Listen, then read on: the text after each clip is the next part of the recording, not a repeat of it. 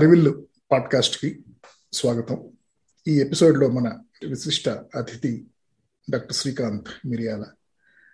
Welcome Srikanth గారు. నమస్కారం అండి. మనం ఇవాళ మాట్లాడుకోబోయే అంశం చాలా మందికి ఈ టాపిక్ ఉందని తెలుసు కానీ ఆ టాపిక్ గురించి తెలియదు అనమాట అంటే it's like elephant in the room that you don't want acknowledge అది సో అందుకని ఇది ముఖ్యంగా ఈ ఊక వరల్డ్లో చాలా అవసరం జనాలకు తెలియటం అనేది. అందులోనూ ముఖ్యంగా తెలుగు మీడియాలో మెయిన్ స్ట్రీమ్ మీడియా కానీ లేకపోతే ఆన్లైన్ మీడియాలో కూడాను ఎంతగా కవర్ చేశారని అనేది చూడలేదు. కాబట్టి ఈ విషయం గురించి మాట్లాడాలి మనం మెంటల్ హెల్త్ అనేది. దానికి మాట్లాడటానికి you are one of the authorities that I have access to. So అందువల్ల మిమ్మల్ని ఆహ్వానించాను. కానీ అంశంకి వెళ్ళబోయే ముందు ముందు మీ గురించి కొంచెం క్లుప్తంగా పరిచయం చేసుకోండి.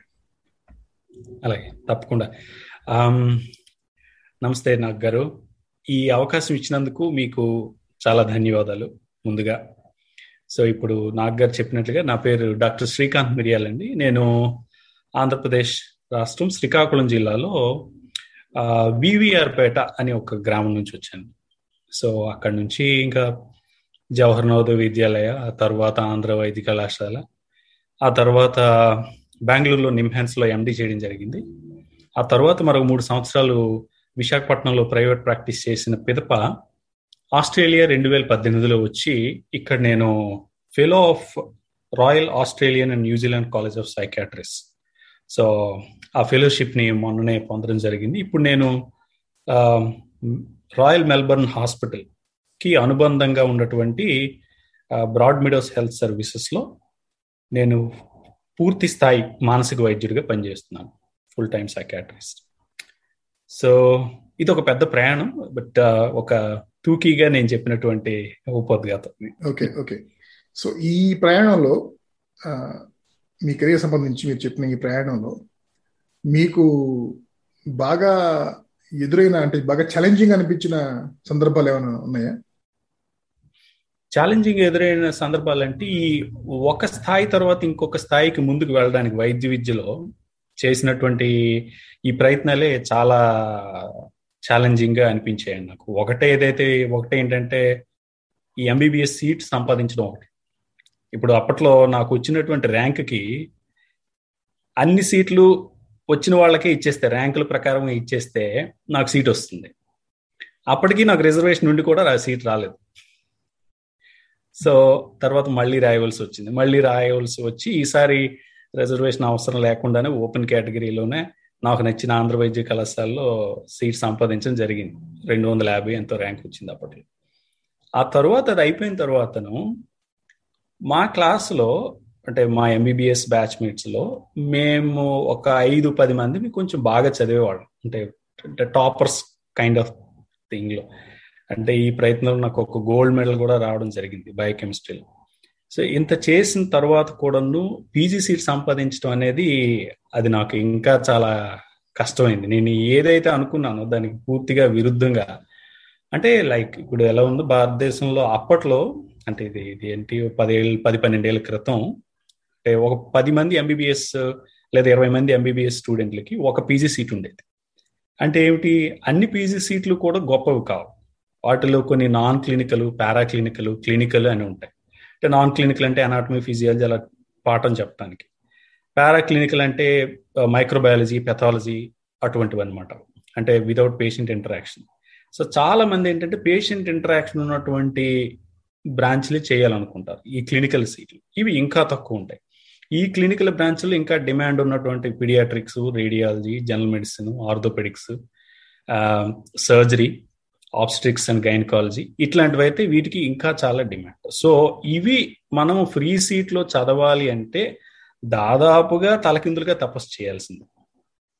సో దీనికోసం రెండు సంవత్సరాలు దేశం అంతా తిరిగి అన్ని దగ్గరలో అంటే బెంగళూరు చెన్నై ఢిల్లీ చండీగఢ్ హైదరాబాదు విజయవాడ ఇలాంటి అన్ని నగరాలు తిరిగి అన్ని రకాల పరీక్షలు రాసి ఇంటర్వ్యూలు అన్ని ఫేస్ చేసి ఒక రెండు సంవత్సరాల తరువాత నాకు ఈ నిమ్హాన్స్లో నాకు ఆ సీట్ రావడం అనేది జరిగిందనమాట నేను ఎప్పుడు కూడాను మానసిక వైద్యుడిని అవ్వాలని అనుకోలేదు. Options I have kept open. But కానీ నాకు ఇప్పుడు ఏమనిపిస్తుంది మానసిక వైద్యుని అయిన తరువాత నాకు అటు శారీరక వైద్యంలో కూడాను మానసిక వైద్యంలో కూడాను రెండిట్లో కూడాను ప్రవేశం ఉండటం అనేది నాకు ఒక రకమైనటువంటి అనుభూతిని కలగజేస్తుంది. ఇట్స్ ఇట్స్ సాటిస్ఫాక్టరీ ఫీలింగ్ అనమాట చాలా మంది శారీరక వైద్యులు మానసిక వైద్యం అంటే దాన్ని ముట్టుకోరు టచ్ చేయరు. This is not our cup of tea అని. సో అట్లా అనమాట సో ఆ తర్వాత పీజీ చేసిన తర్వాత తర్వాత కూడా అవకాశాలు అంతగా పెద్దగా లేవు. ఇద్దరు ఏంటంటే మనం ప్రైవేట్ ప్రాక్టీస్ చేయాలి లేదా ఏదైనా ఒక కార్పొరేట్ హాస్పిటల్లో జాబ్ చేయాలి లేదా ప్రభుత్వ ఆసుపత్రిలో ఉద్యోగం సంపాదించాలి. మీకు తెలిసింది ఏంటంటే మానసిక వైద్యానికి అత్యంత తక్కువ ప్రాముఖ్యత మన దేశంలో. కాబట్టి కార్పొరేట్ ఆసుపత్రుల్లో మానసిక వైద్యం అనేది అత్యంత తక్కువ ప్రాధాన్యత కలిగి ఉంటుంది. అసలు వాళ్ళు ఉద్యోగాలు తీసుకోరు ఎవరు కూడా మహా అయితే ఆసుపత్రి మొత్తానికి ఒక సైకాట్రిస్ట్ ఉంటారు. అసలు వాళ్ళకి జీతం ఇవ్వడం అనవసరం అనుకుంటారు కార్పొరేట్ ఆసుపత్రి వాళ్ళు. అది ఒక పద్ధతి. ఇంకొకటి ఏమిటంటే మనం ఇక ప్రైవేట్ ప్రాక్టీస్ అది చేసిన తర్వాత చేయొచ్చు. చాలా మంది సక్సెస్ఫుల్ ప్రైవేట్ సైకాట్రిస్ట్ ఉన్నారు కూడా. బట్ నా ప్యాషన్ ఏంటంటే నేను టీచింగ్ చేయాలనేది నా యొక్క ఉద్దేశం.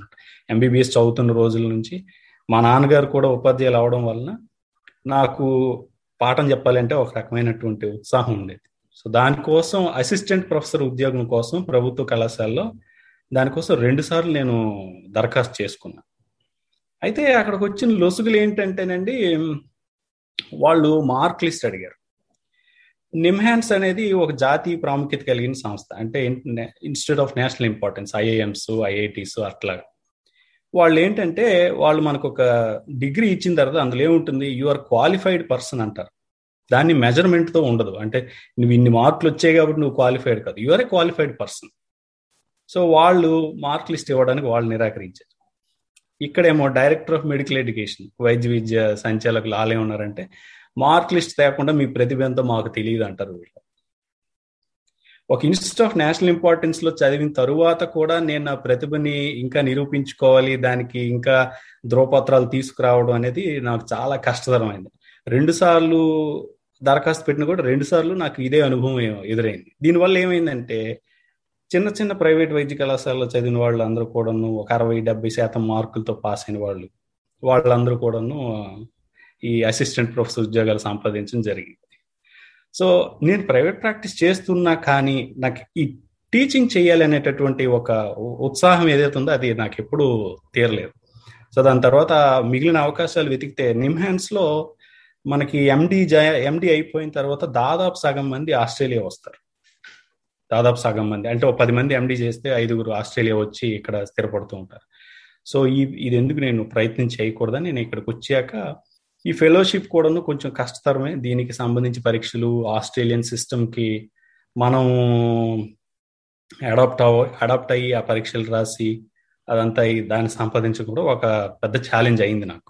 అది అయిన తర్వాత ఇప్పుడు నేను ఫుల్ టైం సైకాట్రిస్ట్ అయిన తర్వాత now I can look back ఇంకా మా ఫార్వర్డ్ ప్లాన్స్ ఏంటంటే యూనివర్సిటీ ఆఫ్ మెల్బర్న్లో అసిస్టెంట్ ప్రొఫెసర్ ఉద్యోగానికి ఏమన్నా దరఖాస్తు చేసి మనం ఒకటి రెండు రోజులు పాఠాలు చెప్పవచ్చు ఇప్పుడు మా కింద కూడా మెడికల్ స్టూడెంట్స్ ఉంటారు వాళ్ళకు కూడా పాఠాలు చెప్పవచ్చు సో ఇలా నేను అనుకున్నటువంటి బ్రాంచ్లో అనుకున్నటువంటి స్థాయిలో అనుకున్నటువంటి పని చేయటం కోసం నేను దాదాపు అంటే ఇప్పుడు రెండు వేల రెండు నా ఇంటర్మీడియట్ అయింది. అంటే ఇప్పటికి పంతొమ్మిది సంవత్సరాల కృషి ఉందనమాట దీని వెనక. అదే అండి these are the challenges so ఇందాక మీరు చెప్పినట్టు మన దేశంలో ఈ మానసిక ఆరోగ్యం మానసిక వ్యాధుల గురించి అవగాహన తక్కువే కాకుండా అదొక ఎబ్బెట్టుగా ఫీల్ అవుతూ ఉంటారు కదా దాని గురించి మాట్లాడుకోవాలన్నా కూడా ఇది మిగతా దేశాలతో కంపేర్ చేస్తే చాలా విచిత్రమైన పరిస్థితి. ఎందుకు అలా ఉందంటారు మన దేశంలో? చాలా విచిత్రమైన పరిస్థితి అండి. ఎందుకంటే ఇప్పుడు నేను చెప్తాను. ఒకటి మనకి వివక్ష లేదా అంటే డిస్క్రిమినేషన్ లేదా స్టిగ్మా అనేది మన దేశంలో చాలా ఎక్కువ. ఈ స్టిగ్మా ఎంతవరకు అంటే మానసిక వ్యాధి వస్తే తగ్గదు అనే ఒక అపోహ మానసిక వ్యాధికి మందు లేదు అనేది ఇంకొక అపోహ మానసిక వ్యాధులు ఉన్న వాళ్ళు వివాహానికి పనికిరారు లేకపోతే మానసిక వ్యాధులు ఉన్న ఇంటికి మనం పిల్లనిస్తే లేదా వాళ్ళ ఇంటికి మనం అల్లుడిగా వెళ్తే మన సంతానం కూడా అలాగే ఉంటుంది. ఓకే. లేకపోతే మానసిక వ్యాధులు ఉన్న వాళ్ళు ఎప్పటికీ పని చేయలేరు ఏ పని చేయలేరు. వీళ్ళు కుటుంబానికి భారంగానే ఉంటారు అనేటటువంటి అపోహలు. వీటన్నిటి మూలాన అది ఒకటి. రెండవది ఇందులో చాలా కారణాలు ఉన్నాయి. అంటే విధానపరమైనటువంటి కారణాలు సాంఘికపరమైన కారణాలు ఇట్లాంటివన్నీ చాలా ఉన్నాయి.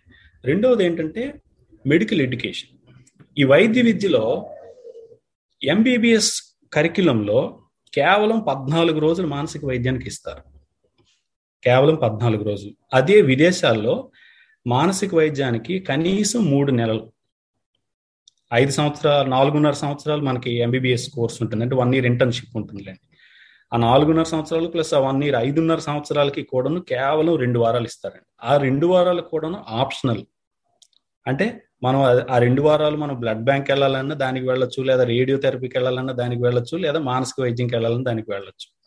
సో నిజంగా చెప్పాలంటే నేను నా ఎంబీబీఎస్ చదివేటప్పుడు నేను వెళ్ళలేదు సైకాట్రీ పోస్టింగ్ సో కాబట్టి ఒక ఎంబీబీఎస్ డాక్టర్ బయటకు వచ్చినప్పుడు వాళ్ళకి ఎటువంటి ఈ మానసిక వైద్యం గురించి ఎటువంటి నాలెడ్జ్ ఉండదు. అంటే మామూలుగా సాధారణ వ్యక్తితో పోలిస్తే వాళ్ళకి ఇప్పుడు ఏంటంటే బ్రెయిన్ దానికి ఇచ్చే మెడికేషను వాటి గురించి ఒక అవగాహన ఉండొచ్చేమో కానీ ఒక మానసిక రోగాన్ని క్షుణ్ణంగా పరిశీలించి నిర్ధారించి దానికి వైద్యం ఎలా చేయాలనేది మాత్రం అది జరగంది. అది రెండోది. మూడోది ఏంటంటేనండి మనకి మన దేశంలో మానసిక రోగాలు ఎంత ఉన్నాయి అనేది ఇంతవరకు లెక్క కట్టలేదు. రెండు వేల రెండు వేల పదిహేను పదహారు వచ్చే వరకు కూడా రెండు వేల పదిహేను పదహారులో మొట్టమొదటిసారి నిమ్హాన్స్ వాళ్ళు జాతీయ సమగ్ర మానసిక ఆరోగ్య సర్వే చేశారు. అందులో నేను కూడా పాలు పంచుకున్నాను. దానికోసం బంగ్ కర్ణాటక రాష్ట్రంలో కోలార్ జిల్లాకు వెళ్ళి నేను కూడా సర్వే చేశాను. ఆ సర్వే చేసిన తర్వాత అప్పుడు మనకు తెలిసింది ఓకే మన దేశంలో ఇన్ని ఇంత మానసిక ఇన్ని మానసిక సమస్యలు ఉన్నాయి ఇన్ని రకాలు ఉన్నాయి ఇంత ఇన్ని మంది కోట్ల మంది బాధపడుతూ ఉన్నారని తెలిసింది.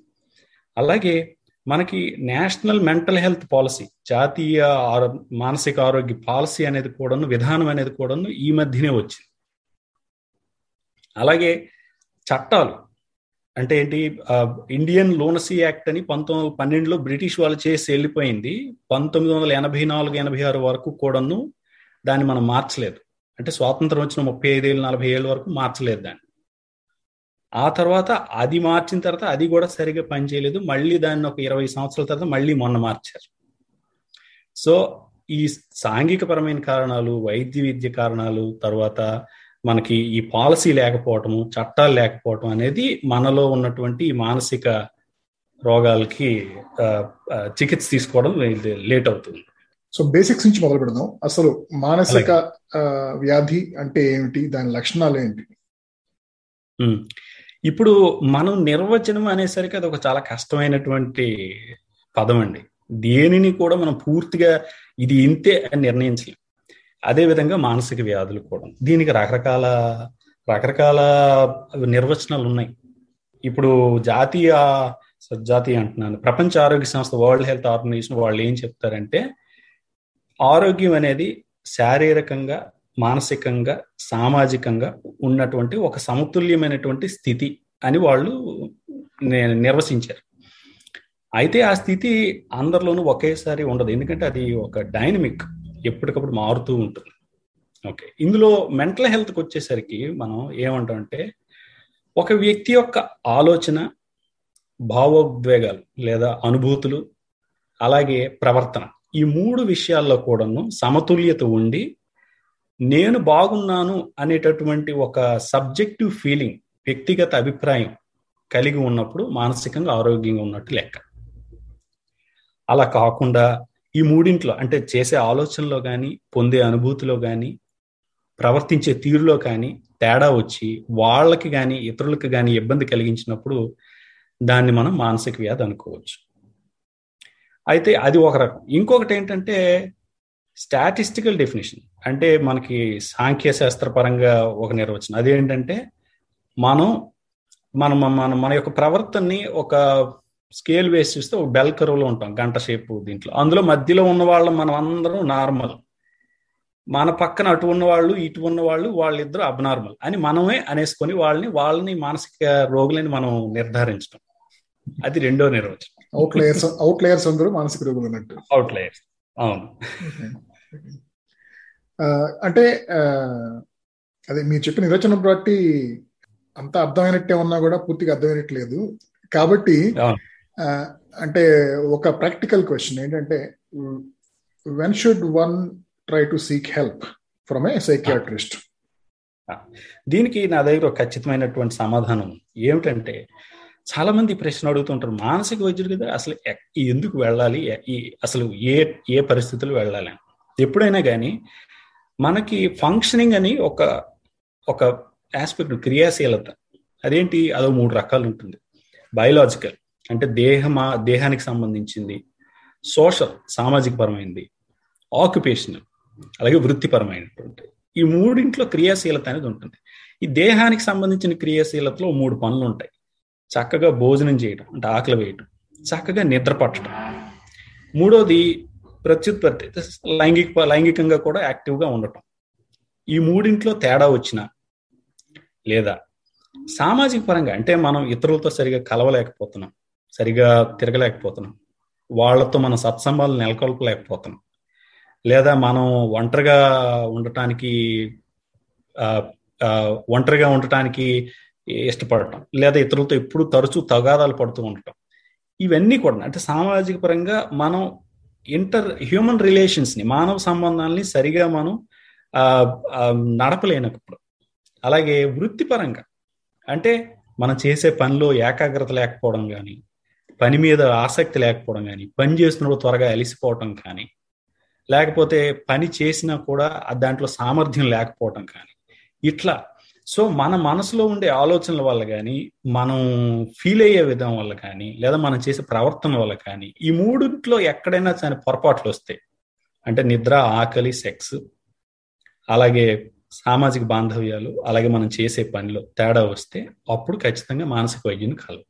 అది దట్ ఈస్ ద ఇండికేషన్ మూడింట్లోనే ఇబ్బందులు ఉండాలని లేదు. ఏదో ఒక దాంట్లో సమస్య ఉన్నా కానీ మానసిక వైద్యుని కలవు.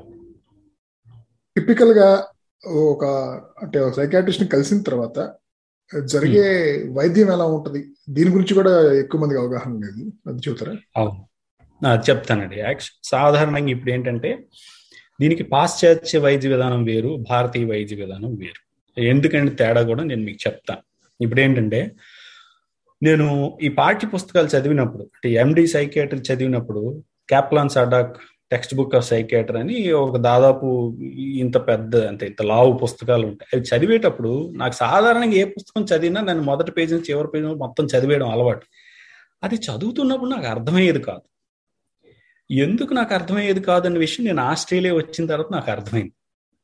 ఎందుకంటే మనం భారతదేశంలో చేసే వైద్యం వేరు ఇక్కడ విదేశాల్లో చేసే వైద్యం వేరు. ఎందుకంటే మానసిక వైద్యం అనేది చాలా చాలా ఖర్చుతో కూడుకున్న వ్యవహారం. ఎందుకని నేను విషయం చెప్తాను ఇప్పుడు బేసికల్లీ మానసిక రోగాలు అనేవి రెండు రకాలు. సాధారణ మానసిక వైద్య రోగాలు అంటారు. Common mental disorders. అలాగే సివియర్ మెంటల్ డిజార్డర్స్ తీవ్రతరమైనటువంటి మానసిక రోగాలు. అంటే సివియర్ మెంటల్ డిజార్డర్స్ అంటే schizophrenia bipolar disorder severe depression severe obsessive compulsive disorder. Schizoaffective disorder అని కొన్ని రకాలు ఉన్నాయి అంటే వీటికి చాలా చాలా ఇంటెన్సివ్గా వైద్యం అనేది అవసరం. అలాగే ఒక రకంగా తగ్గవు కూడా. కామన్ మెంటల్ డిజార్డర్స్ అంటే మైనర్ డిప్రెషన్ సాధారణ దిగులు ఆందోళన anxiety adjustment disorder sexual disorders sleep disorders ఇవన్నమాట.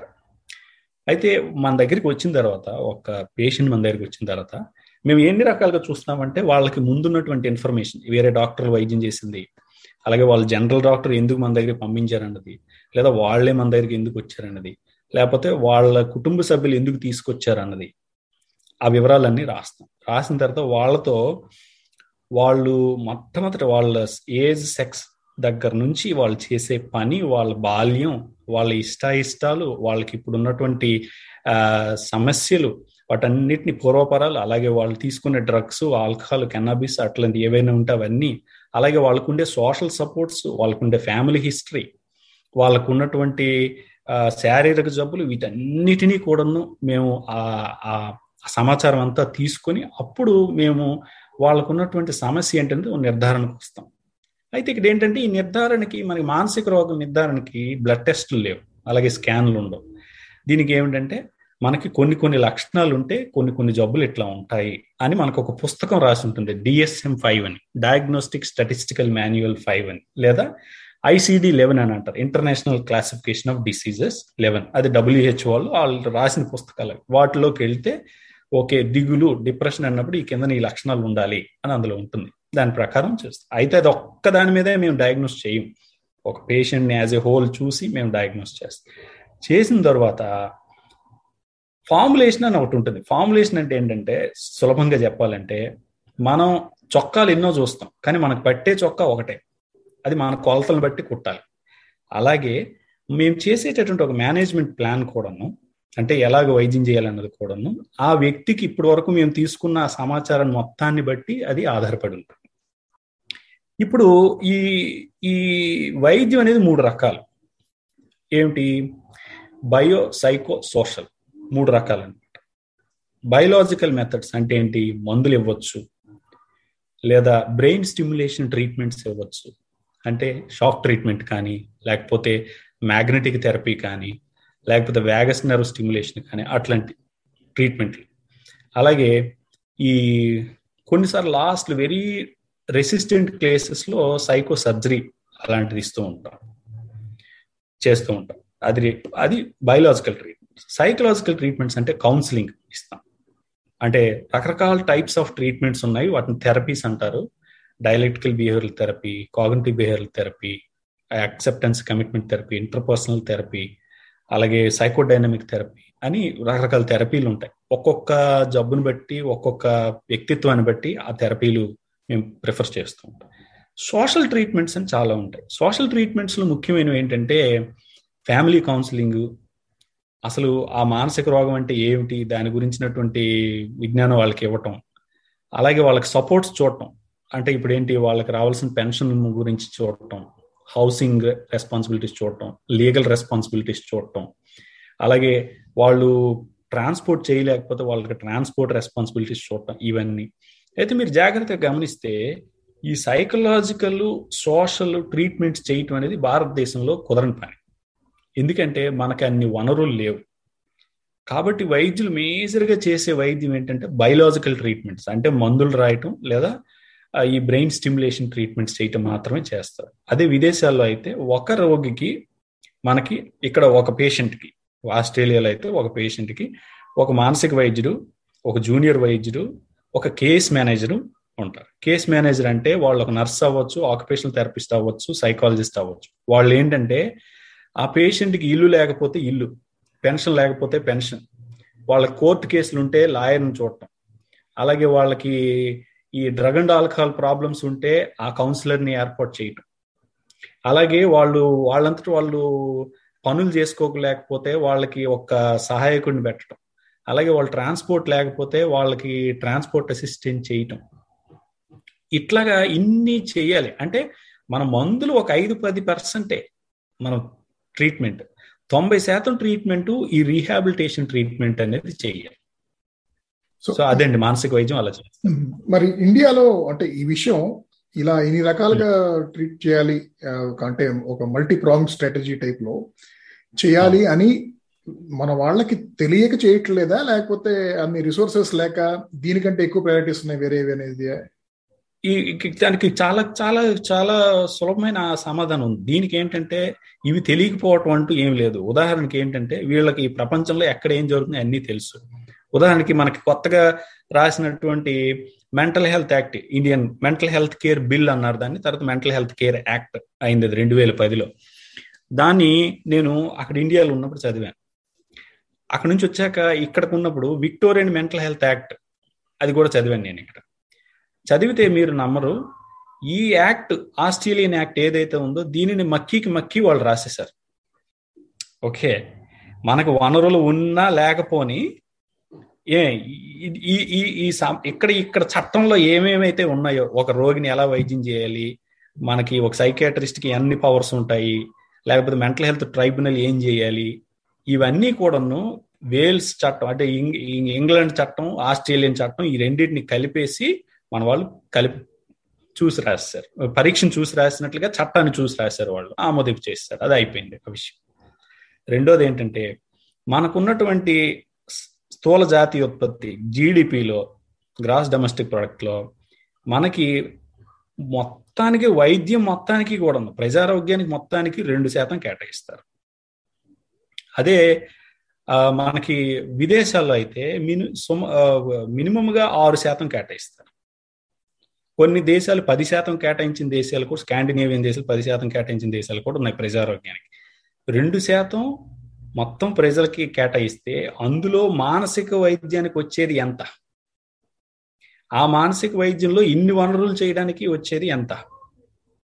సో ఇప్పుడు మీరు ఈ మందులు ఏవైతే ఉన్నాయో మానసిక రోగానికి ఇచ్చే మందులు మాత్రమే ఉచితంగా ఇస్తారు. ఇప్పుడు ఇప్పుడు నిమ్హాన్స్లో నేను పనిచేసేటప్పుడు ఏంటంటే ఆ మందుల వరకు మాత్రమే ఉచితమైనటువంటి వైద్యం. వాళ్ళకి ఒక కేస్ మేనేజర్ని ఎలా పెడతారు? వాళ్ళకి ఒక ఈ ట్రాన్స్పోర్ట్ అలవెన్స్ ఎలా ఇస్తారు? వాళ్ళకి పింఛన్ ఎలా ఇస్తారు? మీరు ఎవరైనా మానసిక రోగులకి పింఛన్ పొందడం మీరు గమనించారు ఎప్పుడైనా? వినలేదు. మేము ఎన్నో సర్టిఫికేట్స్ రాస్తాం జిల్లా కలెక్టర్కి. తహసీల్దార్కి మేము ఎన్నో సర్టిఫికేట్స్ రాస్తాం. ఇతనికి వైకల్యం అరవై శాతం డెబ్బై శాతం ఉంది మానసిక రోగం వలన. ఈ మానసిక రోగం ఇతనికి తగ్గదు. జీవితాంతం ఉంటుంది. దాని వలన ఇతనికి పింఛన్ అనేది అవసరం. అంటే మేము ఇచ్చిన వెయ్యి సర్టిఫికెట్లు ఒకళ్ళు ఇద్దరికో ప్రాసెస్ అయ్యి వాళ్ళకి పింఛన్ వస్తుంది. సో మన దగ్గర డబ్బులు పెట్టరు. ఫస్ట్ బడ్జెట్లో కేటాయించరు. కేటాయించిన డబ్బుల్లో మొత్తం స్థూలంగా కేటాయించిన బడ్జెట్లో హెల్త్కి మానసిక వైద్యకి వచ్చేది చాలా తక్కువ. కాబట్టి మనం ఈ సర్వీస్ మనం చేయలేం. ఓకే. సో గవర్నమెంట్ సెటప్ అంటే పబ్లిక్ హెల్త్ సెటప్లో అయితే కనుక ఎక్కువ రిసోర్సెస్ ఎలకేట్ చేయలేదు దీనికి ఇండియాలో.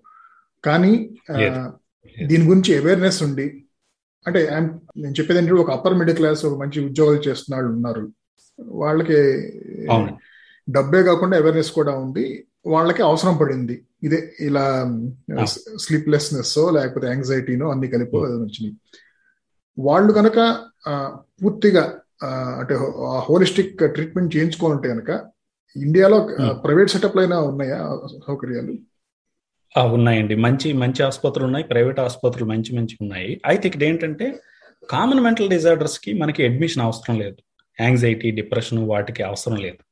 వాటికి అవుట్ పేషెంట్ దీనిలోనే మందులు వాడుతూ కౌన్సిలింగ్ ఒక సైకాలజిస్ట్ దగ్గర కానీ సైకాట్రిస్ట్ దగ్గర కానీ తీసుకుంటే అది బాగవుతుంది. ఇప్పుడు ఇప్పుడు ఈ వచ్చిన దశకంలో అంటే గత పదేళ్ళలో ఎన్నో వేల మంది సైకాలజిస్టులు మన దేశంలో తయారయ్యారు. అది హ్యూమన్ రిసోర్స్ తయారైంది. కాబట్టి ఈ ఇప్పుడు వచ్చిన టెక్నాలజీ ద్వారా టెలిహెల్త్ టెక్నాలజీ ద్వారా మన ఇద్దరు మాట్లాడుకుంటున్నట్లుగానే థెరపీస్ కూడా ఈ విధంగా కండక్ట్ చేయొచ్చు. అది ఒక పద్ధతి. అయితే ఇప్పుడు తీవ్రతరమైన మానసిక వ్యాధులకి రీహాబిలిటేషన్ అనేది అవసరం. అంటే ఏంటి? ఒక రోగిని మనం ఒక రీహాబ్ సెంటర్లో పెట్టి వాళ్ళ డే టు డే షెడ్యూల్ని మనం డిసైడ్ చేసి వాళ్ళకి రోజు కొంచెం కొంచెంగా నేర్పించి చివరికి ఒక ఆరు నెలలు లేదా పన్నెండు నెలల తర్వాత ఎంతో కొంత స్వావలంబన వచ్చేలాగా చేయటం అనేది రీహాబిలిటేషన్ యొక్క ముఖ్య ఉద్దేశం. అయితే ప్రైవేట్ ఆసుపత్రులు చాలా ఖర్చుతో కూడుకున్నది. మన రాష్ట్రంలో కూడా రెండు మూడు రీహాబ్ సెంటర్లు ఉన్నాయి. అయితే నెలకి ఇరవై వేల నుంచి ముప్పై వేలు ఛార్జ్ చేస్తారు వాళ్ళు. సో అది upper middle class higher class వాళ్ళకి ఆ వైద్యం అనేది సాధ్యం. ఓకే. కేవలం ఐదు లేదా ఐదు కంటే తక్కువ శాతం రోగులు మాత్రమే అడ్మిట్ అవ్వాల్సిన అవసరం ఉంటుంది. తొంభై ఐదు శాతం మంది మనం అవుట్ పేషెంట్లో వైద్యం చేయొచ్చు. ఓకే. ఇంత తక్కువ అటు గవర్నమెంట్ సైడ్ నుంచి కానీ మన ప్రజల వైపు నుంచి కానీ ఇంత తక్కువ అవేర్నెస్ కానీ ఇంట్రెస్ట్ కానీ దీని గురించి ఉండడానికి కారణం అంటే మిగతా దేశాలతో కంపేర్ చేస్తే మన దేశంలో ఏమైనా తక్కువ అసలు ఇన్సిడెన్స్ ఇది? అంటే మనది కొంచెం సోషల్ నెట్వర్క్ ఎక్కువ కాబట్టి అలాగే మనకు కొంచెం స్పిరిచువాలిటీ ఎక్కువ కాబట్టి మనం ఏమన్నా మెంటల్గా స్ట్రాంగ్గా మిగతా వాళ్ళతో కంపేర్ చేస్తే? ఆ అపోహ మొన్నటి వరకు ఉండేది. అయితే ఈ జాతీయ సమగ్ర మానసిక ఆరోగ్య సర్వే చేసిన తర్వాత అవన్నీ పటాపంచలయ్యాయి. సో ఇప్పుడు ఏమిటంటే ప్రపంచ దేశాలతో సమానంగా మన దేశంలో కూడాను అన్ని రకాల మానసిక సమస్యలు ఒకే రీతిలో ఉన్నాయి. అంటే ఫర్ ఉదాహరణకి స్కిజోఫ్రీనియా వ్యాధి తీసుకుందాం. ఆ స్కిజోఫ్రీనియా వ్యాధి వెయ్యిలో ఒక మందికి గ్యారంటీగా ఉంటుంది తప్పనిసరిగా వెయ్యిలో ఒక మందికి. అది భారతదేశంలో అయినా అమెరికాలో అయినా ఆస్ట్రేలియాలో అయినా ఎక్కడైనా ఆ ఫిగర్ సేమ్. ఓకే అయితే భారతదేశంలో మన కుటుంబంలో ఒక వ్యక్తికి స్కిజోఫ్రీనియా ఉంటే మనం అతను చూసుకుంటాం. ఇంట్లోనే పెట్టి మందులు అవన్నీ ఇచ్చి కుటుంబం చూసుకుంటుంది. అభివృద్ధి చెందిన దేశాల్లో చూసుకోరు వాళ్ళు ప్రభుత్వం చూసుకోవాలి వాళ్ళని. సో దానికోసం వాళ్ళకి ఎక్కువ ఖర్చు అవుతుంటుంది. కాబట్టి మన దేశంలో ఇంట్లో వాళ్ళు చూసుకుంటూ ఉండటం వలన మహా తీవ్రమైతే కానీ గానీ సమస్య వైద్యుడి దగ్గర తీసుకురాకపోవడం వలన అవి మనకి ఎక్కువ బయటికి రావు. అంటే ఏంటి? అండర్ రిపోర్టింగ్ చాలా ఎక్కువగా ఉంది. అంటే మన కోవిడ్ మరణాలు ఏవైతే ఉన్నాయో ఏవి అన్ని డిటెక్ట్ అవ్వలేదు కదా. అట్లాగే ఈ మానసిక రోగాలు కూడా ఉన్నవి మనకి డిటెక్ట్ అవ్వలేదు. అయితే ఇప్పుడు చెప్పిన లెక్కల ప్రకారం ఏంటంటే ఈ బైపులర్ డిజార్డర్ కూడాను ఒకటి రెండు మందికి వెయ్యిలో వంద వెయ్యిలో వస్తూ ఉంది. డిప్రెషన్ యాంగ్జైటీ ఈ రెండు కలిపి మన దేశంలో సుమారుగా టెన్ టు ట్వెల్వ్ పర్సెంట్ అండి.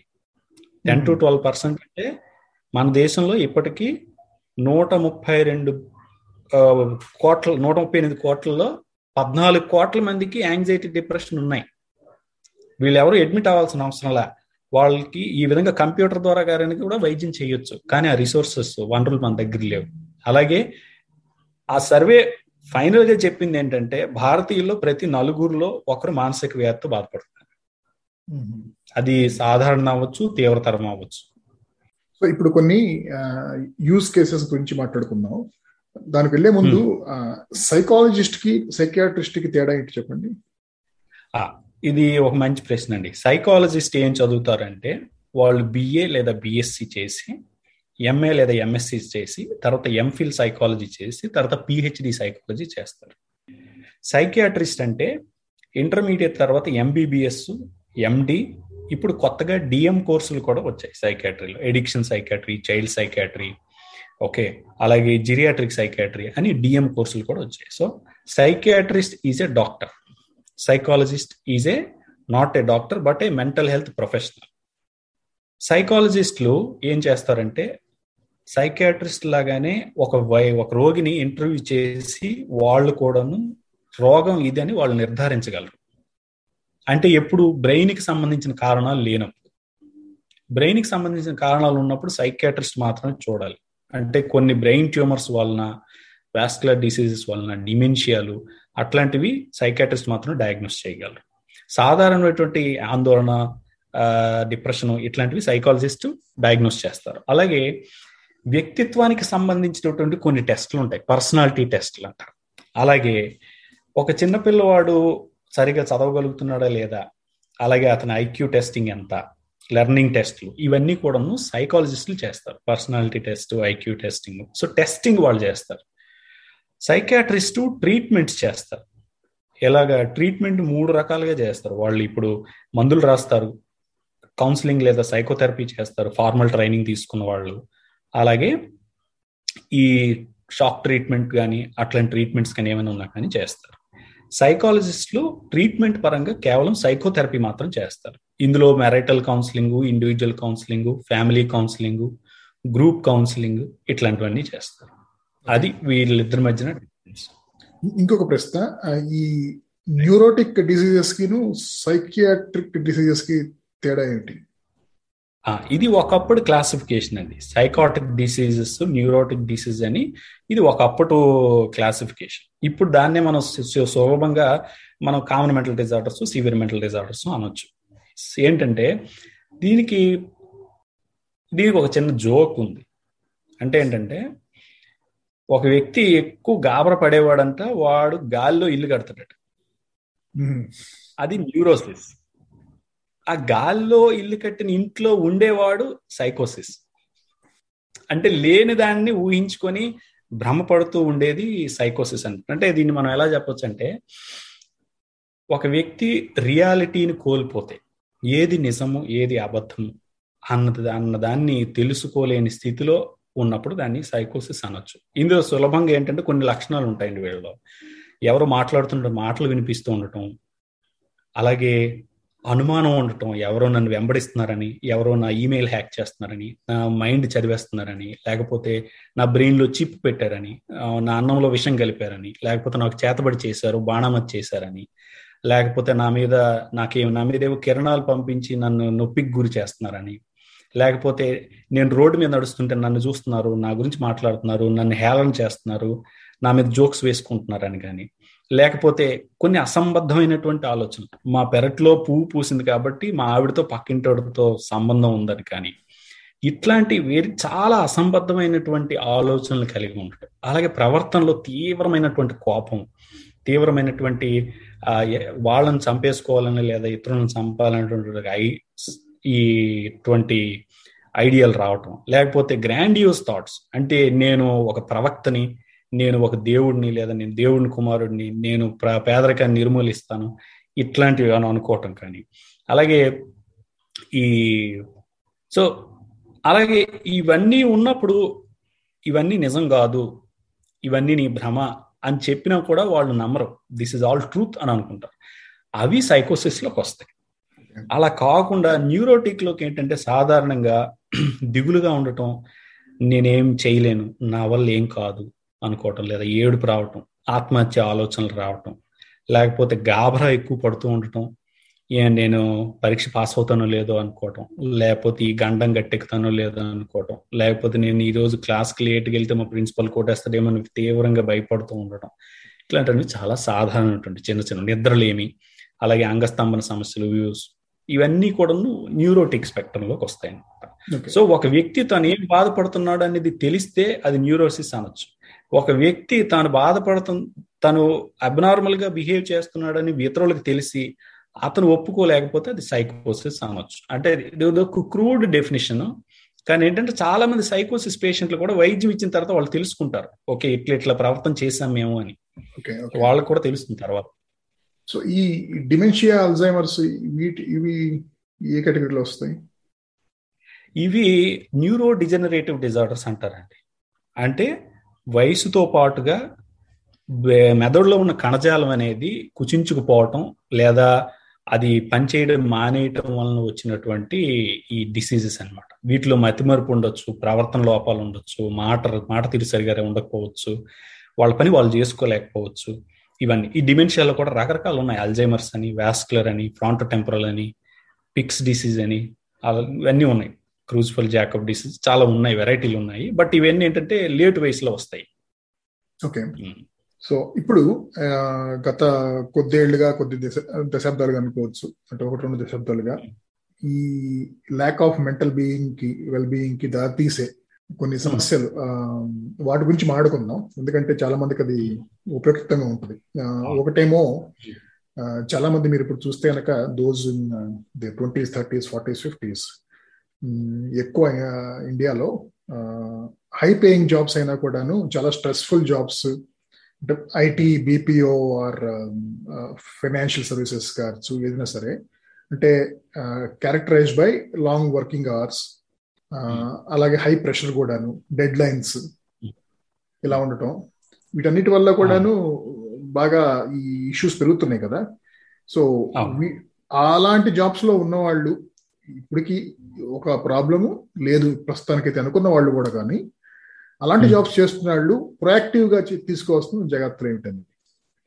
ఓకేనండి ముందుగా ఏంటంటే మీరు చెప్పినట్లు ఒక్క చిన్న సవరణ చేస్తాను. ఏంటంటే సమస్య లేదు అని అనుకుంటారండి. కానీ యాక్చువల్గా ఏంటంటే వాళ్ళకి సమస్య ఉంటుంది. అది ఒక టిప్పింగ్ పాయింట్కి ఇంకా రాలేదు. అంతే.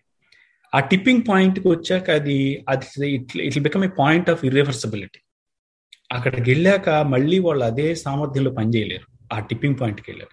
దానికంటే ముందుగానే మనలో ఏదో ఒక సమస్య ఉందని గుర్తించి సలహా తీసుకోవటం అనేది చాలా చాలా అవసరం. ఎందువల్లంటే ఇప్పుడు మనకి వెస్టర్న్ కంట్రీస్లో జీపీ కాన్సెప్ట్ అని ఉంటుంది. అంటే ఏంటంటే ప్రతి ప్రతి పౌరుడికి కూడాను ఒక డాక్టర్ ఉంటారు. జనరల్ ప్రాక్టీషనర్ ఉంటారు. అలాగే మనకు కూడాను ప్రతి ఒక్కరికి కూడాను ఒక కౌన్సిలర్ ఉండాలి. ఒక థెరపిస్ట్ ఉండాలి. అంటే మనకి ఏ సమస్య లేకపోయినా కూడా వాళ్ళతో మాట్లాడి మన మనసులో ఉన్నది ఉంపేసి వాళ్ళు చెప్పింది ఒకటి రెండు సూచనలు పాటిస్తే మన మానసికంగా కొంచెం స్టేబుల్గా ఉంటాం. ఫస్ట్ అండ్ ఫార్మోస్ట్ ఏంటంటే బర్న్అవుట్ అని ఒక కండిషన్ ఉందండి. బర్న్అవుట్ అంటే ఏంటంటే సంవత్సరాల తరబడి ఒకే రకమైన పని చేస్తూ ఆ పని ఒత్తిడి అనేది మెల్లిమెల్లి మెల్లిమెల్లిగా పెరుగుతూ వస్తుంది. మనకి బర్న్అవుట్లో కొంచెం కొంచెంగా పెరిగి పెరిగి పెరిగి పెరిగి అది ఒక స్థాయికి చేరుతుంది. దీనికి ఏం చేస్తారంటే ఆ చికాకు నుంచి దీని నుంచి బయటపడటానికి చాలా మంది ఏం చేస్తారు? కొన్ని రకాల కోపింగ్ స్ట్రాటజీని ఫాలో అవుతారు. ఈ కోపింగ్ స్ట్రాటజీస్లో ముఖ్యంగా ఒకటి ఏంటంటే ఆన్లైన్ ప్లాట్ఫామ్లో మూవీస్ సీరియల్స్ అవి వాచ్ చేయటం స్మోక్ చేయటం లేదా డ్రింకింగ్ చేయటం. ఓకే. లేకపోతే ఈ ఇంకేమైనా మాదక ద్రవ్యాలు అవి తీసుకోవటం. లేకపోతే కొన్ని అడ్వెంచరస్ యాక్టివిటీస్ ప్రమాదకరం ఏంటంటే లాంగ్ డ్రైవ్లకి వెళ్ళటం లేకపోతే ఈ బైక్ బైక్ రేసులకి వెళ్ళటం. ఇట్లాంటివి చేస్తూ ఉంటారు అనమాట ది థింక్ దట్ అవి వాళ్ళ మెంటల్ హెల్త్ని చూస్తాయని అనుకుంటారు బట్ దట్స్ నాట్ కరెక్ట్. యాక్చువల్గా మనకి ఏం జరుగుతుందంటే ఈ బర్న్అవుట్ వల్ల మన జీవన విధానంలో మార్పు వస్తూ ఉంటుంది. ఆ వస్తున్న మార్పుల్ని మనం ఎప్పటికప్పుడు పసిగట్టి మళ్ళీ వెనక్కి తీసుకురాగాలి. మెయిన్ కాన్సెప్ట్ ఏంటంటే మన దేహాన్ని చక్కగా చూసుకుంటే మనసు బాగుంటుంది. దేహం చూసుకోవడానికి ఏం చేయాలి? చక్కగా నిద్రపోవాలి. రా ఎనిమిది గంటల నిద్ర అనేది ఖచ్చితంగా అవసరం. ఏంటంటే స్లీప్ సైకిల్ అని ఉంటుంది. ఒక స్లీప్ సైకిల్కి ఒక గంటన్నర పడుతుంది. నాలుగు స్లీప్ సైకిల్స్ కావాలి అంటే మనకి అవసరం. ఆరు గంటల నిద్ర మినిమం. కానీ ఆరు గంటల క్వాలిటీ స్లీప్ కావాలంటే ఎనిమిది గంటలు ఏడు నుంచి ఎనిమిది గంటలు. ఖచ్చితంగా పడుకో. ధూమపానం మద్యంకి దూరంగా ఉండాలి. కుటుంబంతో సమయం గడపాలి. కుటుంబంతో సమయం అంటే ఏం లేదు. మనం ఏం గంటల గంటలు కూర్చోవాల్సి రోజులో ఒక పూట భోజనం అందరి కుటుంబ సభ్యులతో కలిసి చేయాలి అలాగే జీవితాన్ని కంపార్ట్మెంటలైజ్ చేయాలి అంటే ఇప్పుడు వర్క్ ఫ్రమ్ హోమ్ చేస్తూ ఉంటారు. లేదా ఆఫీస్లోనైనా పని చేస్తుంటారు కంపార్ట్మెంటలైజేషన్ అంటే ఈ గంట నుంచి ఈ గంట వరకు నేను పని. ఆ గంట ముందుకి ఆ గంట తర్వాతకి నేను కుటుంబంకి. మనం డిన్నర్ చేస్తూ కూడా వర్క్ మెయిల్స్ చెక్ చేయటం లేకపోతే టాయిలెట్ మీద కూర్చొని రిప్లై చేస్తూ ఉండటం. ఇదేంటంటే we're mixing work with our individual life so మనం మన జీవితాన్ని మనం బ్రతకట్లేదు. అలాగే వీకెండ్ పర్టికులర్గా ఉంచు అయితే ఇది ఖచ్చితంగా చేయటం సాధ్యం కాదు నేను ఒప్పుకుంటాను. కానీ ఏంటంటే వీలైనంత వరకు ప్రయత్నం చేయాలి. అలాగే ఈ కోవిడ్ టైంలో మిగిలిన వాళ్ళతో కనెక్షన్లో ఉండడం అంటే ఫర్ ఎగ్జాంపుల్ ఇప్పుడు చాలా ప్లాట్ఫామ్స్ వచ్చాయి. స్పేసెస్ కానీ క్లబ్ హౌస్ కానీ ఫేస్ టైం కానీ వాట్సాప్ వీడియో కాలింగ్ కానీ వీటన్నిటిలో ద్వారా కూడాను ఇతరులతో మనం టచ్లో కాంటాక్ట్లో ఉండటం అనేది చాలా ఇంపార్టెంట్ నా ఉద్దేశం అయితే నా ఉద్దేశంలో అయితే అదే ఇలా మిగతా వాళ్ళతో మన ఇమీడియట్ ఫ్యామిలీ మెంబర్స్ తోనే కాకుండా ఇక మన ఎక్స్టెండెడ్ ఫ్యామిలీ కానీ లేకపోతే మిగతా వాళ్ళతో మాట్లాడటం అనేది దాంట్లో కూడాను ప్రయారిటీ మనకి ఆల్రెడీ తెలిసిన వాళ్ళు లేకపోతే మన కుటుంబ సభ్యులు కావచ్చు మిత్రులు కావచ్చు వాళ్ళతో ఎక్కువ ఉంటే మంచిది కదా. అంతేగాని సోషల్ మీడియా ప్లాట్ఫామ్లో స్ట్రేంజర్స్తో ఎక్కువ టైం గడిపే బదులు. అవును. అది అది అది అది మీరు మీరు చెప్పింది నేను ఒప్పుకుంటాను. ఎందుకంటే మన గురించి తెలిసిన వాళ్ళు మాత్రమే మనకి మంచి సలహాలు ఇవ్వగలరు. సో అందుకని కుటుంబ సభ్యులతో మనం ముందుగా చెప్పుకోవడం అనేది ఇంపార్టెంట్. అలా కాకపోతే ప్రొఫెషనల్స్ దగ్గరికి వెళ్ళాలి. అపరిచితుల దగ్గరికి వెళ్ళటం వల్ల ఏమవుతుందంటే వాళ్ళు అన్ట్రైన్డ్ వాళ్ళ పర్స్పెక్టివ్ నుంచి వాళ్ళు సలహాలు ఇస్తూ ఉంటారు. మన సమస్య పూర్తిగా వాళ్ళకి తెలియదు వాళ్ళకి వర్క్ అయింది మనకు వర్క్ అవ్వకపోవచ్చు. సో ఇట్లాంటి ఇలాంటివన్నీ చాలా ఇబ్బందులు అనేవి ఉంటాయి. బట్ ఏంటంటే నేను సింపుల్గా ఏం చెప్తానంటే ఈ ప్రొఫెషనల్స్ వర్క్ చేయడానికి five ways of well being అని ఉంటాయి. దీని గురించి నేను ట్విట్టర్లో రాశాను కూడా. Five ways of well being అంటే first and foremost be active. రోజు కూడా శారీరక శ్రమ చేయాలి. అండ్ ఆఫీస్లో నడవటం కానీ రోజు జాగింగ్కి వెళ్ళటం కానీ స్కిప్పింగ్ చేయటం కానీ యోగా చేయటం కానీ అది. రెండోది బీ యాక్టివ్ తర్వాత కీప్ లెర్నింగ్. అంటే ఏంటంటే ఏదో ఒకటి కొత్తది నేర్చుకోండి. ఒక కొత్త సాఫ్ట్వేర్ కోర్స్ కానీ లేదా ఒక సంగీతం కానీ ముగ్గు వేయడం కానీ ఓ వంకాయ కూర చేయడం కానీ ఎనీథింగ్ ఎంత ఏదైనా పర్వాలేదు. కొత్తది నేర్చుకో. మూడోది బీ హెల్ప్ఫుల్ బీ హెల్ప్ఫుల్ అంటే చిన్న సహాయం. ఆఫీస్లో వాళ్ళకి చిన్న సహాయం చేయడం డోర్ తీయటం ఒకళ్ళు వచ్చేటప్పుడు డోర్ తీయటం సహాయం చేయటం. లేదా ఎవరైనా మనకి స్టేషనరీ ఏదైనా అడిగారు. వాళ్ళ కోసం వెతికి తెచ్చి పెట్టేవటం సహాయం చేయటం. లేదా గో ఫండ్ మీలో లేదా ఏదైనా దీంట్లో ఒక వంద రూపాయలు రెండు వందలు డొనేట్ చేయటం సహాయం చేయటం. అదనమాట. That will give a fulfilment Dalai Lama అదే చెప్తారు. తర్వాత మూడు తర్వాత నాలుగోది ఏంటంటే బీ అవేర్ బీ అవేర్ అంటే ఏంటంటే చాలా సార్లు మనం సెల్ ఫోన్లో ఉండిపోయి హెడ్ ఫోన్స్ పెట్టేసి సో మనకున్న ఐదు జ్ఞానేంద్రియాల్లో సాధారణంగా పనిచేసేవి రెండు జ్ఞానేంద్రియాలే. మిగిలినవి అవి చేసినప్పుడే పనిచేస్తాయి అంటే మల్లెపూలు ముక్కుకు పెట్టుకొని ఎప్పుడు ముక్కును పనిచేస్తూ ఉన్నాం కదా.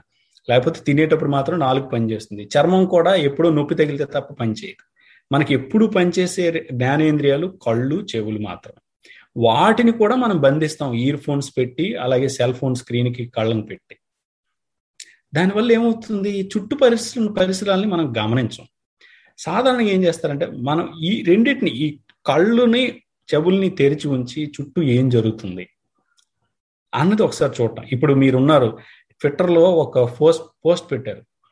ద బెంగళూరు ఇన్ మార్నింగ్ అని. అది బీయింగ్ అవేర్కి ఒక ఉదాహరణ అనమాట అంటే ఒక అవకా ఆకాశాన్ని బిల్డింగ్స్ని ఒక సూర్యోదయాన్ని మనం గమనించడం అన్నది it's it's called being aware it gives a relaxation to your mind ఎప్పుడు రన్నింగ్లో ఉండకూడదు మన కళ్ళు మన చేతిలో స్వైప్ చేస్తూ సోషల్ మీడియా అది. ఫైనల్ది కనెక్ట్ కనెక్ట్ అంటే ఇతరులతో మనం సాంఘిక సంబంధాన్ని నెలకొల్పి ఉండటం. ఆఫీస్ వాళ్ళతో అవ్వచ్చు కుటుంబ సభ్యులతో అవ్వచ్చు ఎక్స్టెండెడ్ ఫ్యామిలీ మెంబర్స్ అవ్వచ్చు.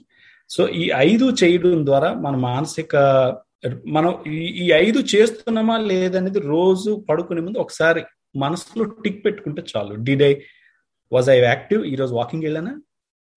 ఈరోజు సూర్యోదయం కానీ సూర్యాస్తమయం కానీ పక్షులను కానీ చూశానా? ఈరోజు ఏమైనా కొత్త విషయం నేర్చుకున్నానా? నా వల్ల ఎవరికైనా సహాయం జరిగిందా? నేను ఎప్పుడు మాట్లాడే వ్యక్తులతో కాకుండా కొత్త వ్యక్తులతో నేను ఎవరితోనైనా ఒక హాయ్ అన్న బాయ్ అయినా చెప్పానా అని ఒక ఐదు టిక్లు పెట్టుకుంటే అది ఒక fifty to sixty percent of our mental health take care చేస్తుంది. అదే మీరు చెప్పిన సప్లిమెంట్గా అంటే నేను విన్నవి మీకు మీకైతే తెలిసే ఉంటుంది. అంటే కళ్ళు చెవుల గురించి చెప్పారు కాబట్టి కళ్ళ గురించి ఏమో ట్వంటీ ట్వంటీ ట్వంటీ ఏదో ఉంది కదా. ఏంటంటే ప్రతి ఇరవై నిమిషాలకి కనీసం దూరం కొంచెం దూరంలో ఒక ట్వంటీ మీటర్స్ దూరం ఉన్న దాన్ని చూడటం ఒక అలాగే అప్పుడప్పుడు ఒక ట్వంటీ సెకండ్స్ కంటికి ఎక్సర్సైజ్ చేయించడం అనేది అదొకటి.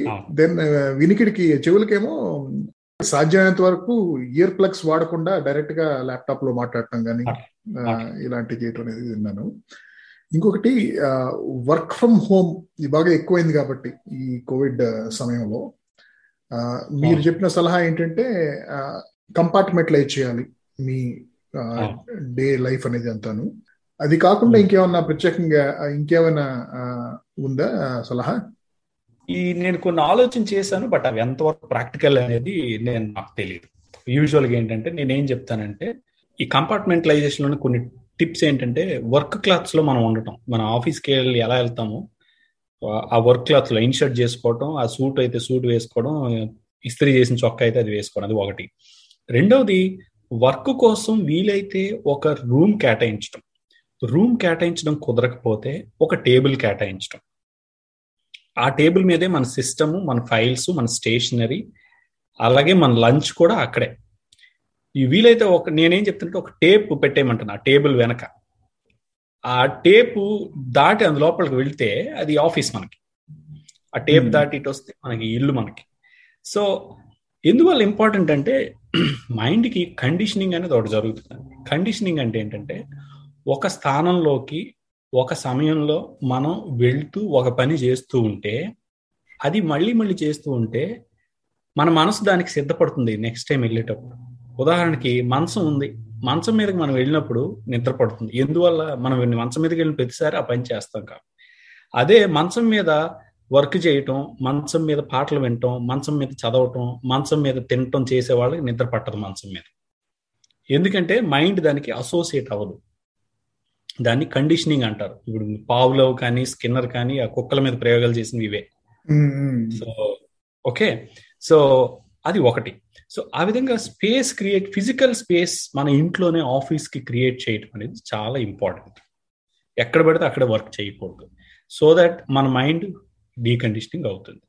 అలాగే రెండవది ఏంటంటే స్ట్రెచ్ స్ట్రెచ్ యాక్టివిటీస్ చేయటం కొన్నిసార్లు. విదిన్ అంటే మన లంచ్ బ్రేక్ కానీ లేదా ఆ కాఫీ బ్రేక్ అలా తీసుకొని కొంచెం స్ట్రెచ్ యాక్టివిటీ చేయటం. అంటే కొన్ని సింపుల్ టెక్నిక్స్ ఉంటాయి.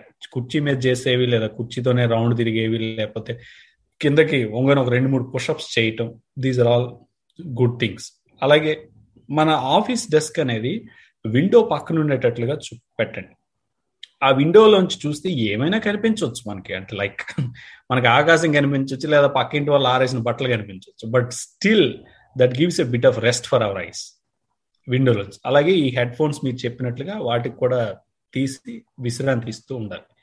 ఆ ఈమెయిల్స్ చెక్ చేయడం తప్పించి మిగిలిన వర్క్ ఏది కూడాను outside the office work చేయకూడదు ఈమెయిల్ సంబంధించి కూడా నా సలహా ఏంటంటే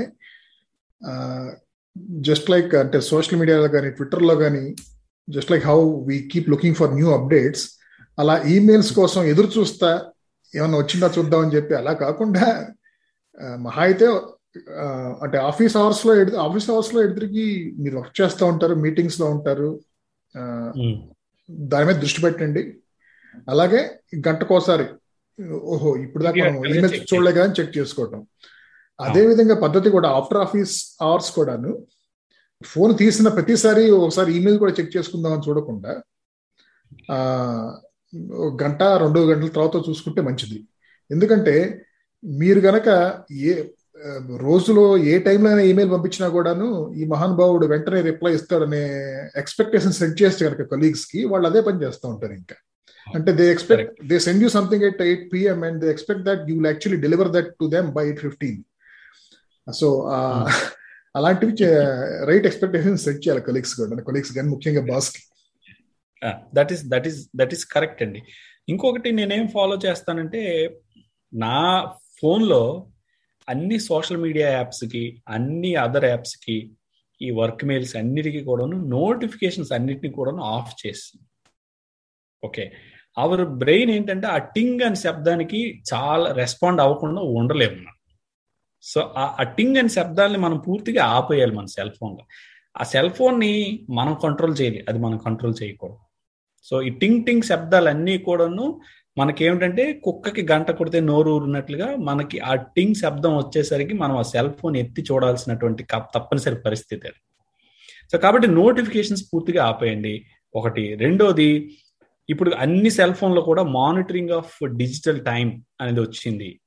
అందులో అందులో ఏంటంటే child lock and well being అందులో ఉంటుంది. అందులో వెళ్తే మనకి ఏ ఆండ్రాయిడ్ మొబైల్ అయినా ఐఫోన్లోనైనా వెళ్తే మనం ఈ రోజుకి ఎంతెంత ఎక్కడ స్పెండ్ చేస్తున్నాం అనేది తెలుస్తుంది. దానికి టార్గెట్స్ పెట్టుకోండి. ఒక half an hour two hours target పెట్టుకోండి.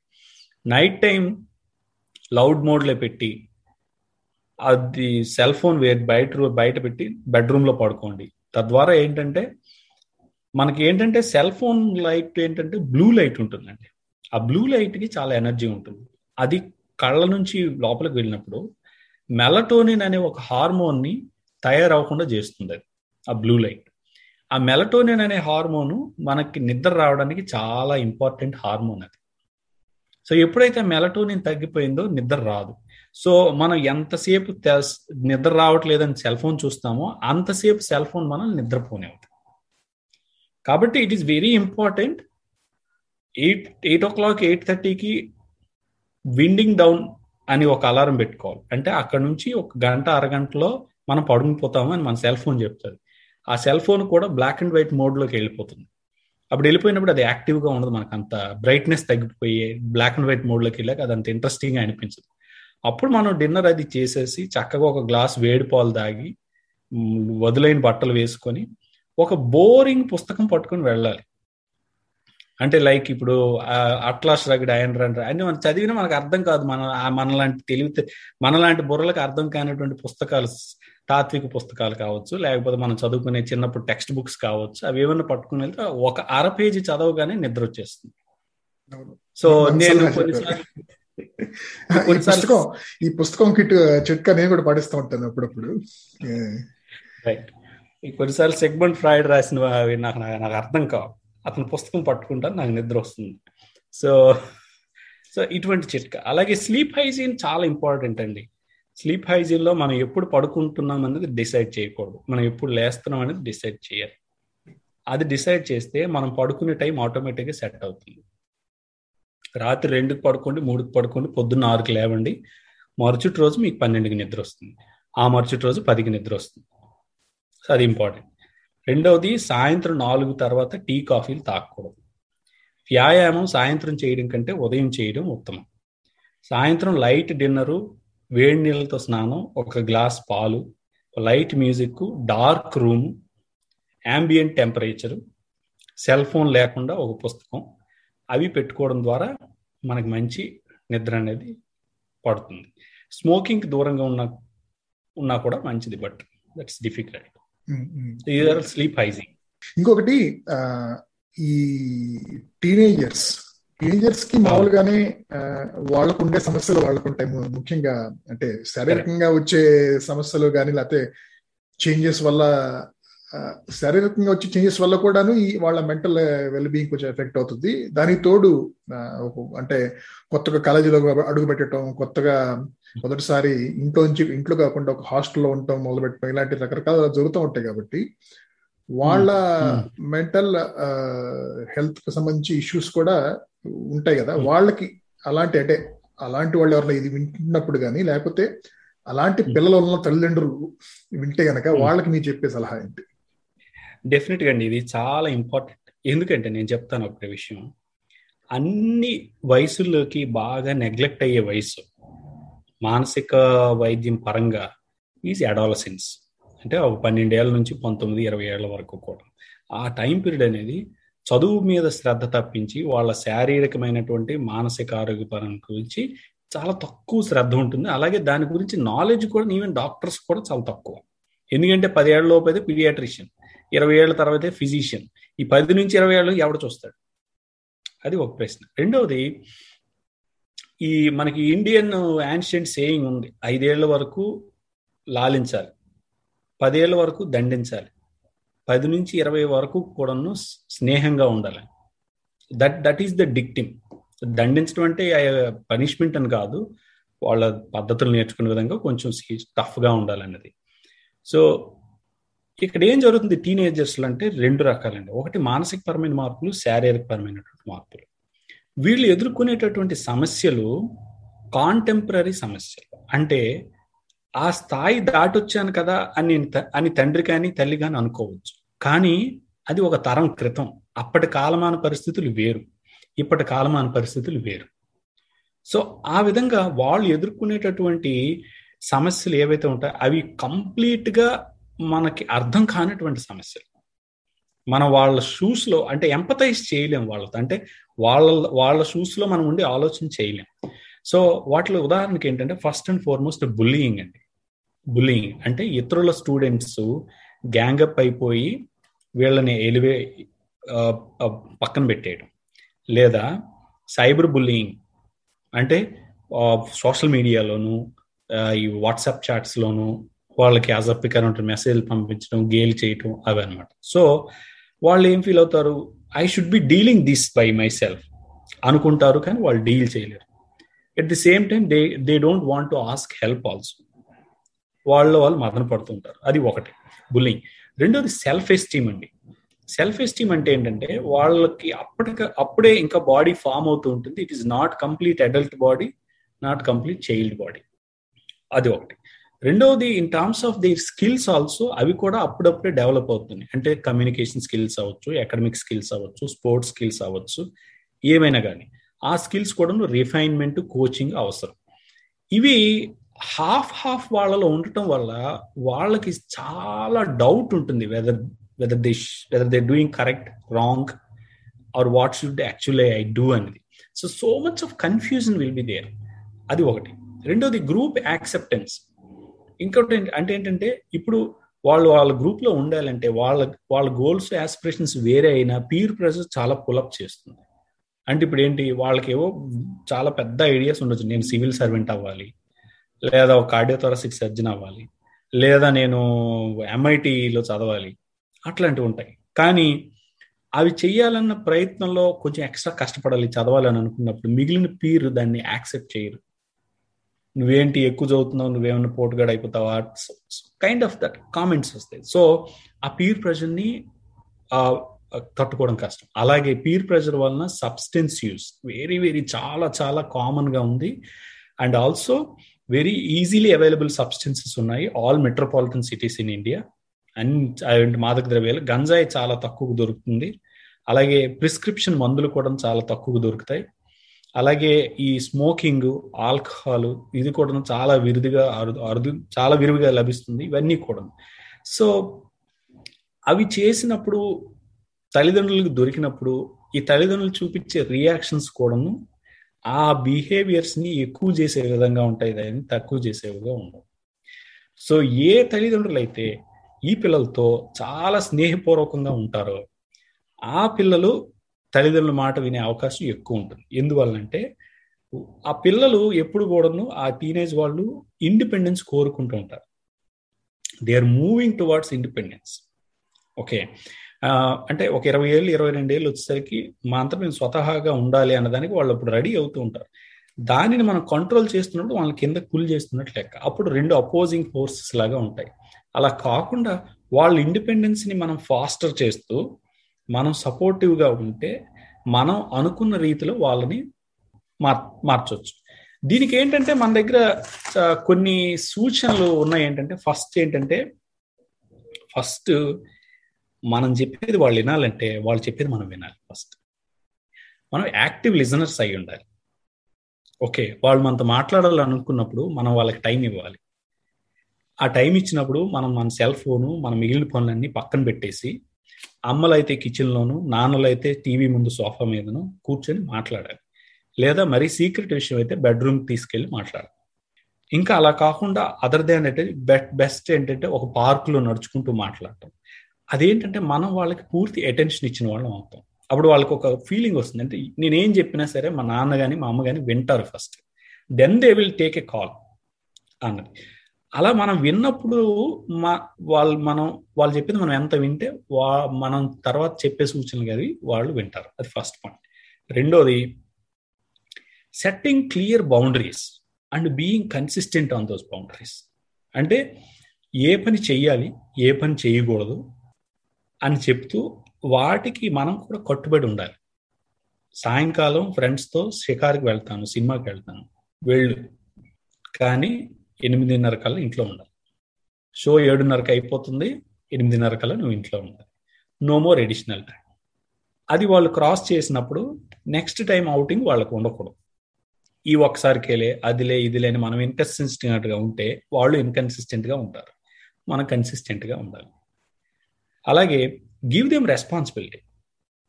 వాళ్ళ బెడ్ వాళ్ళు మేక్ చేసుకోవాలి. వాళ్ళ కబోర్డ్ వాళ్ళు సర్దుకోవాలి. వాళ్ళ బట్టలు వాళ్ళు లాండ్రీ చేసుకోవాలి. అలాగే కొన్ని హౌస్ హోల్డ్ రెస్పాన్సిబిలిటీస్ అంటే ఈ కిచెన్లో కానీ లేకపోతే కమాడిటీస్ తేవటం కానీ ఇట్లాంటివి. అలాగే కొంత మనీ మేనేజ్మెంట్ బిల్ పేమెంట్స్ ఇట్లాంటివి చిన్న చిన్న రెస్పాన్సిబిలిటీస్ వాళ్ళకి ఇవ్వడం ద్వారా వాళ్ళ ఇండివిజువాలిటీని మనం ఫాస్టర్ చేస్తుంటాం. అలాగే కొన్నిసార్లు ఏంటంటే ప్రతిసారి మనం రెస్పాన్సిబిలిటీ చెప్పడం కాకుండా దిస్ ఈజ్ యువర్ రెస్పాన్సిబిలిటీ అని చెప్పి వదిలేయటం. అంటే ప్రతి నెల ఎలక్ట్రిసిటీ బిల్లు నువ్వే కట్టాలి. అదేంటి? They don't have to go anywhere it's just online payment okay so they will remember that that that they feel belong to the family they feel that they contributing to the family ఎందుకని? వాళ్ళు earn చేయరు కదా. Earn చేయకుండా వాళ్ళు ఎలా contribute చేస్తారు? ఈ విధంగా కంట్రిబ్యూట్ చేస్తారు. తర్వాత ఏంటంటే చూజ్ యువర్ ఫైట్స్ అంటే ఏంటి? అసలు మనం ఏ విషయానికి వీళ్ళతో గొడవ పడాలి? మనం గొడవ పడితే వచ్చే లాభం ఎంత? నష్టం ఎంత? వాళ్ళు ఏదో ఎయిర్ క్రాఫ్ట్ చేసుకున్నారు. పాపిటి పక్కన ఉండాల్సింది ఈ పైకి తీశారు. దానికి గొడవ చేయకూడదు. ఓకే దానివల్ల మనం ఇద్దరి మధ్య సంబంధం చెడుతుందే కానీ అది ఇంప్రూవ్ అవ్వదు. వాళ్ళ ఫ్రెండ్స్ అందరూ రకరకాల క్రాఫ్ట్స్తో వచ్చి మనం ఈ నూనె రాసి ఆముదం రాసి ఈ చెంప నుంచి ఈ చెంపకి తీస్తే there won't be any peer acceptance so అట్లా చూసింగ్ యువర్ ఫైట్స్ అది ఇంపార్టెంట్ అలాగే try to be a positive role model మనం చేసే వాళ్ళు చేస్తారు. పొద్దున్న న్యూస్ పేపర్ చదివితే వాళ్ళు చదువుతారు. ఓకే మనం ఫ్యామిలీతో టైం స్పెండ్ చేస్తే వాళ్ళు పిల్లై పిల్లల్ని వాళ్ళు వాళ్ళ పిల్లలతో టైం స్పెండ్ చేస్తారు. మనం మన వర్క్లో ఇండస్ట్రీ చూపించి ప్రమోషన్స్ పొందితే వాళ్ళు మనల్ని రోల్ మోడల్గా తీసుకొని I think I should also be doing this మనం గా ఉండి మన ఎమోషన్స్ మనం కంట్రోల్గా లేకుండా మన ఇంట్లో వాళ్ళ మీద మనం అరిచి రాత్రి తాగొచ్చి ఓకే సండే వస్తే ఫ్రెండ్స్తో బయటికి వెళ్ళిపోయి ఇట్లాంటివి చేస్తూ ఉంటే we cannot be a good role model for them so they will become more and more rebellious అలాగే take your child very seriously వాళ్ళు చెప్పేది చైల్డిష్ అనో లేకపోతే ఫూలిష్ అనో లేకపోతే వాళ్ళు చెప్పేవి ఫ్యాంటసీ అనో మనం డిస్కార్డ్ చేయడానికి లేదు. We need to think why they are thinking that way అలాగే ప్రాబ్లమ్ సాల్వింగ్ ఉంటుంది. Praising praising your child is very important వాళ్ళు మనం ఎక్కువ ఇండియన్ పేరెంట్స్ ఏంటంటే నెగిటివిటీని ఫస్ట్ పట్టేసుకుంటాం. పాజిటివిటీని పట్టుకోం. ఎందుకంటే దాన్ని గ్రాంటెడ్గా తీసుకుంటాం. లేచి బట్టలు వేసుకొని బొంత మడత పెట్టి లేకపోతే బెడ్షీట్ మడత పెట్టేస్తే వాడి పని అది వాడు ఎందుకు చేయడు? అని మనం అనుకుంటాం కానీ I like did you made your bed అని మనం ఎందుకు చెప్పలేకపోతున్నాం? So that that will fast ఇలాంటి చాలా ఉన్నాయండి. I we don't have enough time to deal everything అలాగే రొమాంటిక్ రిలేషన్షిప్స్ గురించి వాటి గురించి కూడా మాట్లాడాలి. ఆ romantic రిలేషన్షిప్స్లో sex education is very very important and experimentation is that that keeps happening ఇప్పుడు ఈ రోజుల్లో ఉన్నటువంటి పరిస్థితుల్లో మనము వాళ్ళు పెళ్ళయ్యే వరకు కూడాను సెక్షువల్ ఇంటరాక్షన్ లేకుండా ఉంటారు అన్నది it's it's difficult to imagine అలాగే కొన్నిసార్లు ఏమవుతుంది ఇది నెగిటివిటీకి కూడా దారితీస్తుంది నేను చాలా మంది కపుల్స్ని చూశాను. వాళ్ళు ఏంటంటే total lack of sexual knowledge total lack దానివల్ల ఒక త్రీ ఫోర్ ఇయర్స్ వరకు కూడాను పెళ్ళైనా కూడాను అంత అప్పటి వరకు కూడాను కాన్సమేషన్ జరగలేదు. Because of that lack of knowledge అంటే పెళ్ళైనా కూడా ముద్దు పెడితేనే పిల్లలు పుడతారని అనుకున్నటువంటి అమాయకులు అట్లాంటి వాళ్ళని చూశాను. So this is not healthy they should know their boundaries they should know what it what is sex and everything and it is up to them but being healthy అనేది మనం టీచ్ చేయాలి. అది అది మనకి చాలా కష్టం అని అనుకున్నప్పుడు తల్లిదండ్రులుగా మన కష్టం అది డిస్క్రైబ్ చేయడం కష్టం అనుకున్నప్పుడు you we can use cousins or we can use aunts and uncles who are close to them they can also useful in this regard so మీకు ధన్యవాదాలు. చాలా ఇంట్రెస్టింగ్ టాపిక్స్ మాట్లాడామని అనుకుంటున్నాను. ఎందుకంటే నాకైతే తెలియని విషయాలు కొన్ని తెలుసుని చాలా ప్రాక్టికల్ విషయాలు కూడాను. మీరు ఈ అవకాశం ఇచ్చారు. నాకు చాలా సంతోషం. చాలా నేను చెప్పాలనుకున్నటువంటి విషయాలు చాలా ఉంటాయి. అవి ఇతరులు తెలుసుకోవడానికి ఒక ప్లాట్ఫామ్ కూడా అవసరం కదా. సో మీ ద్వారా అది దొరికింది. థ్యాంక్స్ అండి